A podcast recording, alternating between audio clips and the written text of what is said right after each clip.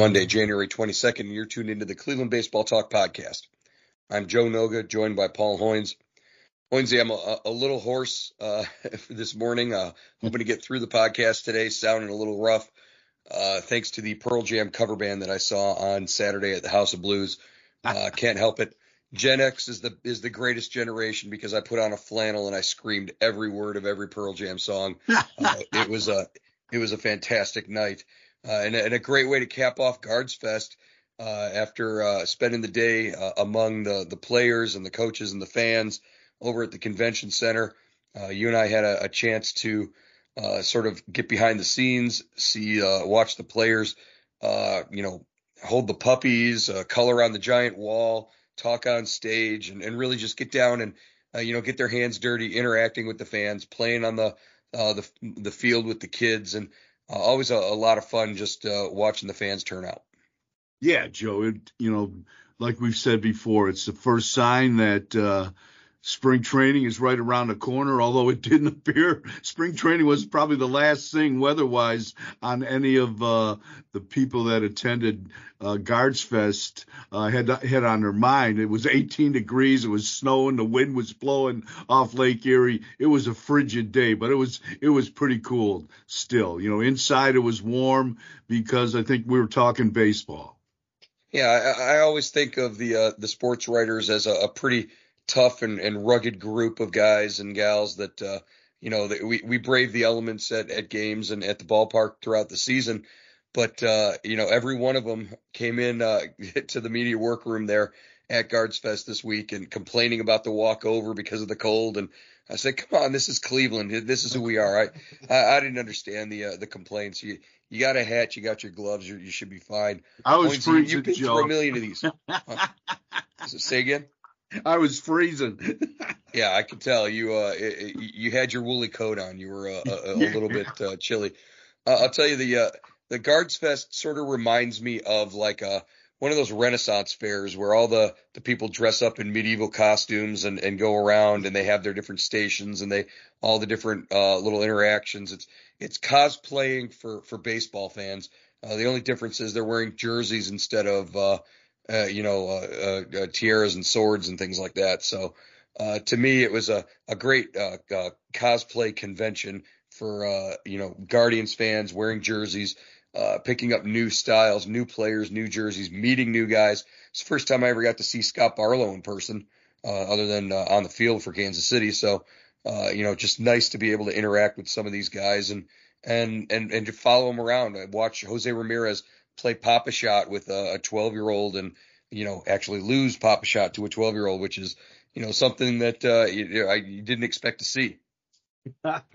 That's right, for sure. Yeah, it was good to see uh, uh, a lot of the guys, you know, pl- you know, playing, uh, you know, uh, wiffle ball with with the kids, you know, make pitching them to. We saw Jhonkensy, Noel, like looked like about seven feet tall, pitching to like little six and seven and eight year olds, you know, underhand, and these kids are wailing away. so that was that, was it's always cool. It's always good to see. We got to see a lot of new faces among the players. You know, uh, like uh, Kenzie, Noel, uh, Deyvison uh, De Los Santos.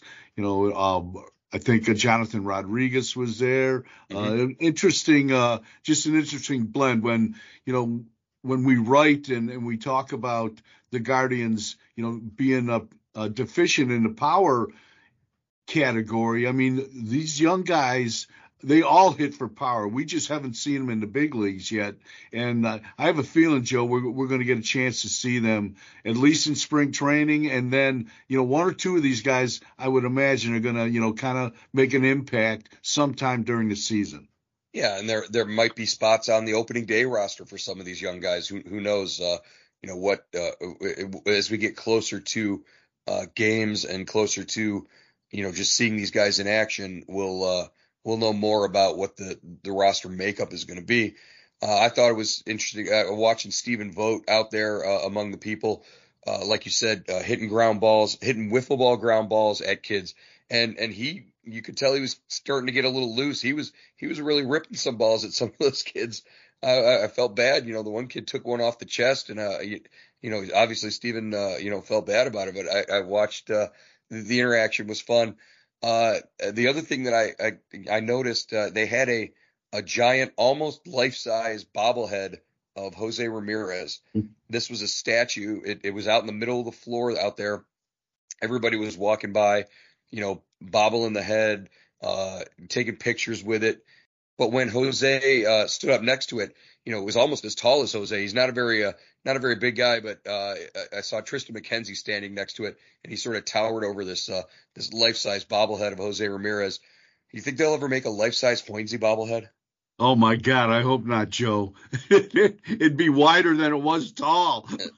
well, that's almost what this this Jose uh, bobblehead was. It was it, it, it was very accurate uh, representation uh, of of Jose uh, out there on the floor. I thought it was a lot of fun. Um, the other thing I thought was fun, uh, getting uh, approached by a couple of our our subtext subscribers, guys who listen to the podcast, and guys who had actually had driven in and flown in from uh, around the country for Guards Fest. Uh, we met, I believe, Mike from uh, Lake Mary, Florida, uh, and and uh, and and Bob uh, from Rochester. I might have that backwards, Uh, but uh, both of these guys uh, approached us and and said, "Hey, you know, we subscribe to Subtext. they they love getting the the text messages back and forth from from myself and from you, and with updates on the team." and uh, I, I I was impressed that they had come from such distance, you know, braving the weather that they did uh, to to be at Guards Fest. Yeah, that was really cool, and you know that's not the first time it's happened either. I I had a couple people stop me, you know, and said, uh, you know, that that they belong to sub uh, subtext and they really like it, and uh, they've been you know giving us uh, questions. We've been answering them some Hey Hoynesy questions. So it was fun. It was it was fun to get to meet those guys and, and those people. And um, you know it is amazing, Joe. I talked to one guy that drove from. Uh, he lives in Cleveland, but he drove all the way up from South Carolina uh, to come to the to come to the event. So you know, there's some there's some hardcore baseball fans in Cleveland, or you know that and that follow the Guardians. Yeah, and apparently they're tougher than the reporters because I didn't hear You're them complain kidding. about the uh, the weather. So you know, no no no big deal for them. Uh, so if you want to get in on subtext, if you want to uh, be a part of that subtext community for three ninety nine a month uh, subscription, uh, you can go to cleveland.com slash subtext or send a text message to 216-208-4346 and uh, you can sign up that way. They'll send you a link and and get you signed up there. Uh, so uh, just uh, a lot of fun there. Uh, but you know, it was also there's a little bit of work uh, as as well. Uh, we did present Josh Naylor and Tanner Bibee with their um, BBWAA awards trophies there on the main stage at, at one point during the the afternoon's events. And Rosie Jim Rosenhaus from the the Guardians Radio Network helped us out there. Uh, just uh, really, really special, really nice to be able to recognize uh, two players who had outstanding seasons for the Guardians. Uh, Naylor for his work on the field, and Tanner Bibee for his willingness to to sort of accommodate us reporters and, and, and win the Good Guy Award as well. Yeah, that was really cool. It's the first time I think we've really done that at Guards Fest, and I hope hopefully we do that, you know, from now on because it's a great time to do it, Joe. Um, you know, sometimes it gets kind of lost in the shuffle at the start of the new season. So, you know, this is still, you know, last season's still fresh on everyone's mind, and you really get it. And the players are there to get to accept the awards. So it was really, uh, you know, good timing, and it was, uh, you know, just fun. It was, you know, appreciate uh, the Guardians letting us do that. So uh, when we got back to the uh, the media workroom, uh, they they made a couple of players available to us. They made manager Stephen Vogt uh, available for a few minutes for an interview. Uh, we also talked to Steven Kwan, uh, Josh Naylor, Bo Naylor, Triston McKenzie, Tanner Bibee. what were some of your impressions and some of your takeaways from these guys? You know, this this opportunity to talk to them before spring training, before they they sort of you know, in a couple of weeks here, they're they're going to be getting to it out in in Arizona. So, uh, just what were your uh, takeaways from talking to the players and from uh, to Vogt? Yeah, I like talking to Vogt. Uh, you know, he said uh, with the players coming into town early, I think they were come mostly coming in what Thursday and Friday. They were work, they had workouts, and he he said it finally felt like baseball to him. You know, he's been running around like uh, you know, like uh, at, at the at the sound of speed since they hired him, and he really hasn't. You know, there's been a lot of. He's gone to the winter meetings. He's filled out the uh, coaching staff. Um, you know, they they've talked strategy with the front office. He's tried to get to know everyone in, in the organization, but he, he finally felt like a manager. Uh, that's that's what he told us, the reporters at Guards Fest, because you know people, the players were there, they were working out. You got to see them throw uh, BP, uh, throw bullpens, see guys take some swings in the cages, and he said, you know, he could tell that spring training was getting close. Yeah, that's uh, that was a, a great takeaway from from Stephen Vogt, and you know, uh, we we asked him about uh, position battles, potential position battles, and uh, you know, two guys that weren't there at Guards Fest, uh, Gabriel Arias and Brayan Rocchio, look like they're going to be uh, going head to head for that starting shortstop position. Uh, you know, we didn't even really uh, get into Tyler Freeman at all, but Vogt seems like he's excited to see how far these guys can go and you know how far they can take this competition to see see who gets that starting spot yeah, the, the, the roster, Joe, is so fluid. You know, they've got so many uh, players that can fill that position that you really don't know who who's going to get the shot. You would think, you know, Arias, based on his playing time last season, would be, you know, first in line, but uh, has played so well uh, in winter ball. You know, he, he finished. He had a great season at AAA last season. So I think he's going to get some playing time as well. It's it's really going to be interesting to see how you know how they set this up. Is it a two man competition? Is it you know three or four or five guys competing for the same spot? But you know they, they have a position to fill and they've got to do it in spring training. Yeah, and it's obvious that it's going to be done from within. It's going to be you know tapping into that sort of uh, surplus. I, I, I, don't know if you ever have surplus, but that wealth of uh, you know talent in the the middle infield shortstop position. You know, there's there's a number of guys even beyond just Rocchio and uh, Arias who potentially could see innings during the season at some point at shortstop for Cleveland. So you know who knows, uh, but right now it looks like those are the two uh, lead dogs in that competition, and and uh, can't wait to get to to Arizona to see you know who's gonna gonna come out ahead in that. Um, eh, the other big question, sort of Stephen Vogt was asked about, uh, was the health of Triston McKenzie. Uh, you know, uh, Shane Bieber sort of answered his questions about, you know, the health and coming back and and and and how his arm was feeling at the end of the year. Uh, the big worry and the big concern, uh, because you've got Triston McKenzie sort of avoiding that uh, major reconstructive surgery on his elbow. you know, just are is there going to be an approach to how they handle Triston, uh, how they build him up, how they they are they just going to let him go and, and see what happens with his arm uh, there in spring training. Uh, just uh, you know, Vogt's answer was uh, you know just to to sort of you know they're going to be very careful with him.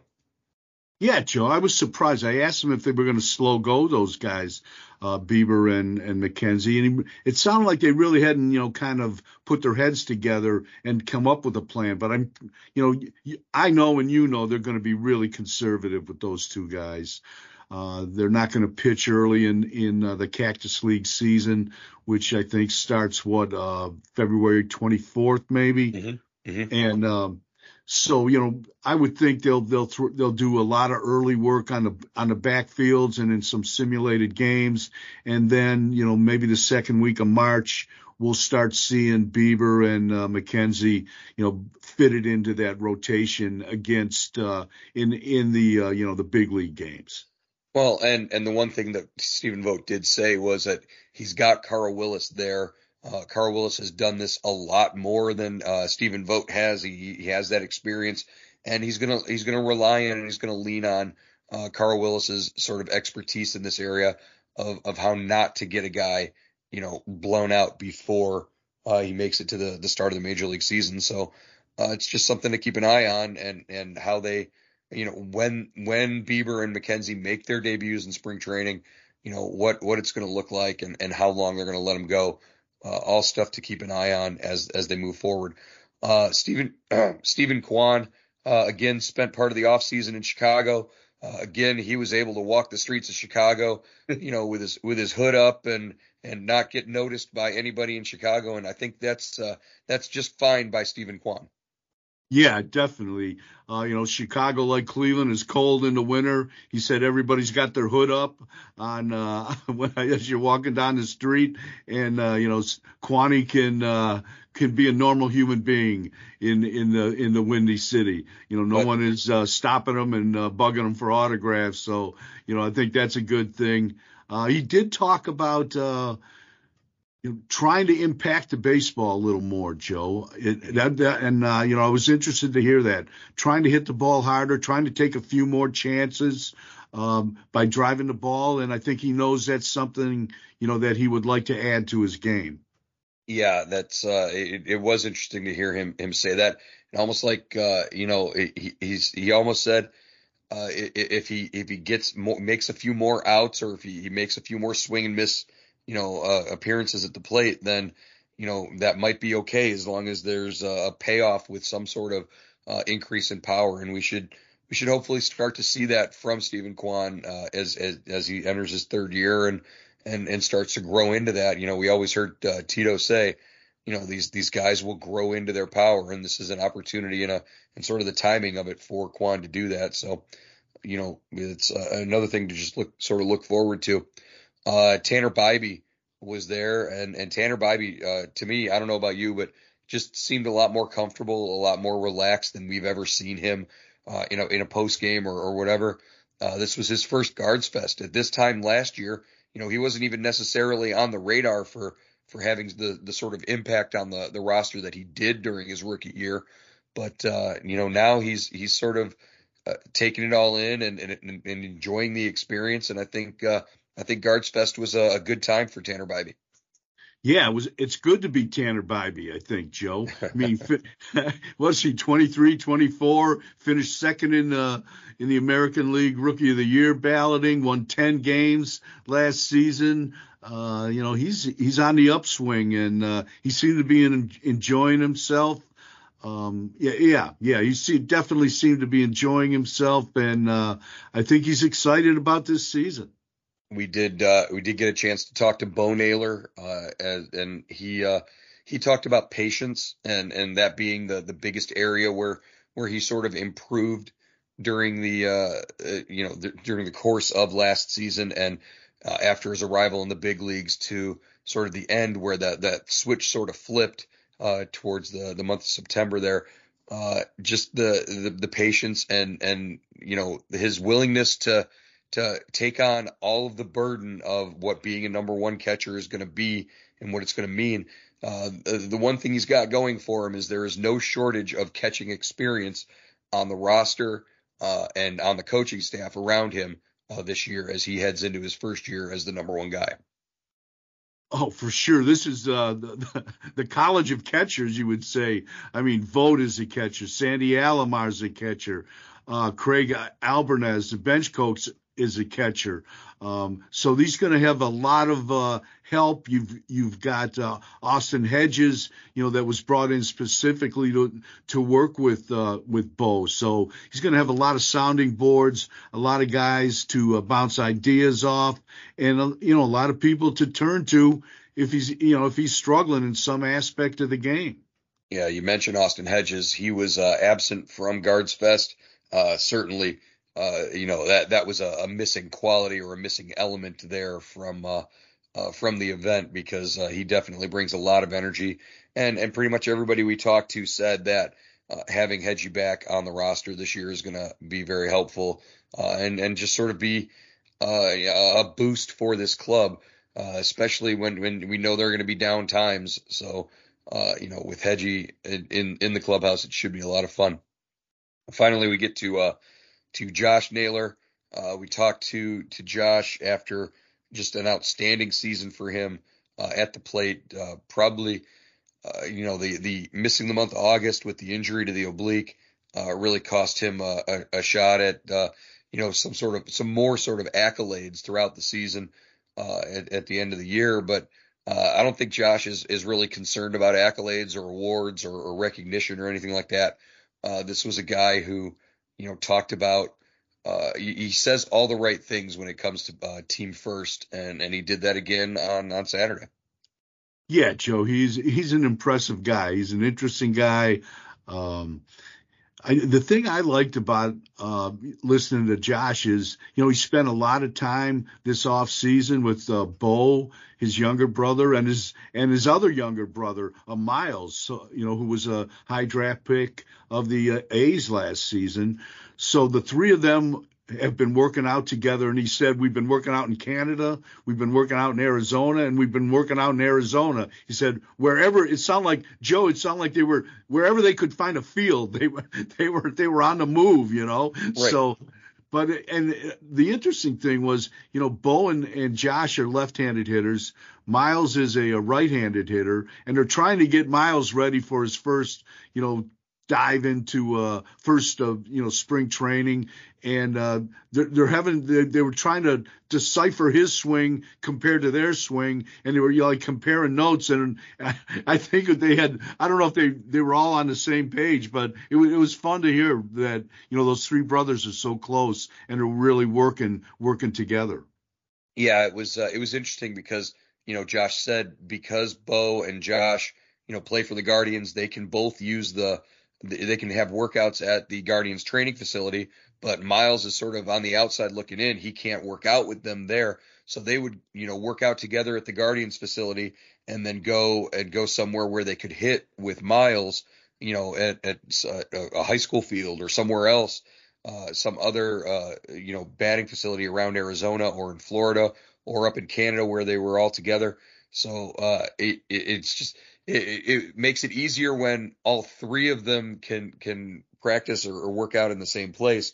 Uh, but when Bo and and Josh are together with the Guardians, you know Miles is sort of on the outside looking in.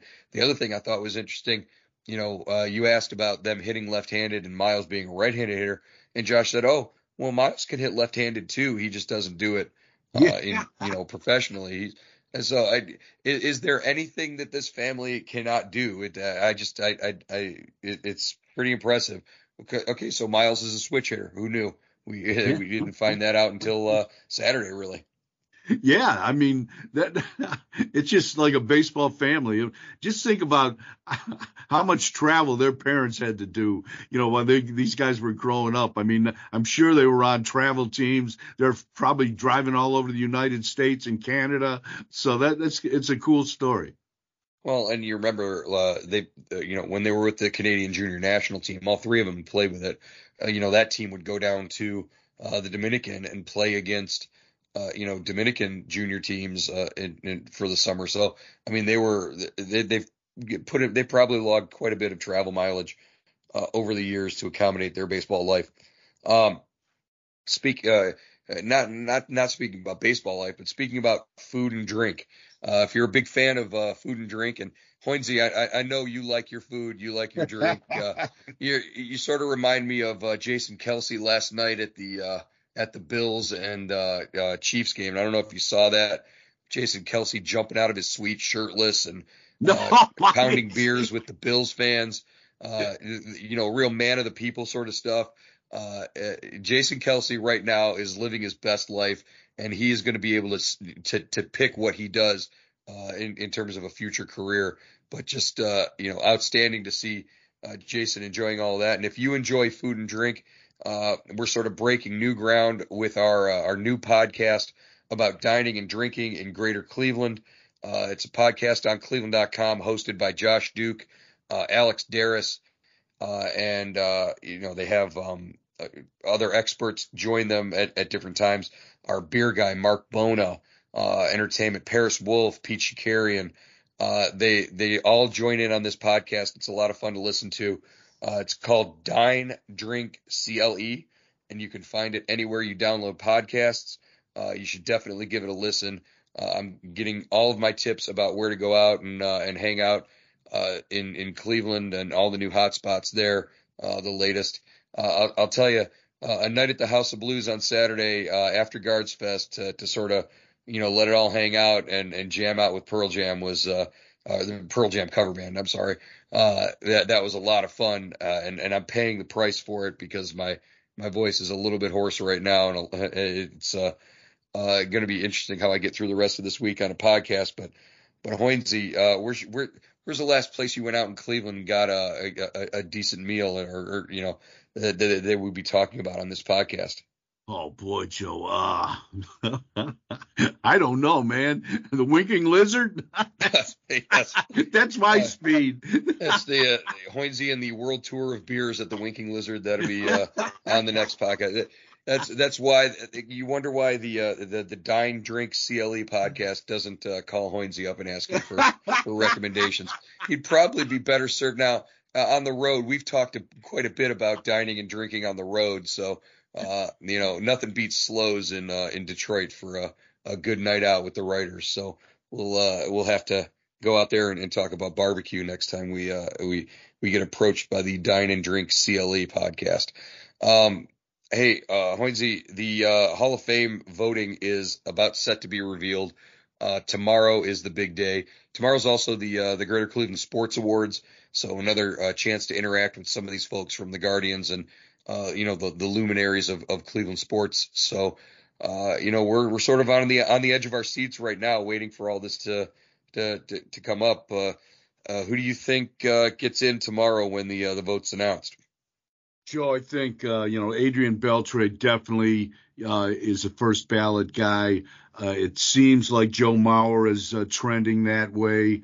Uh, you know, I I think uh, um, Billy Wagner is close. Todd Helton. You know, I think we could have maybe four or five guys uh, yeah. get in uh, uh, on this ballot, and we'll know tomorrow.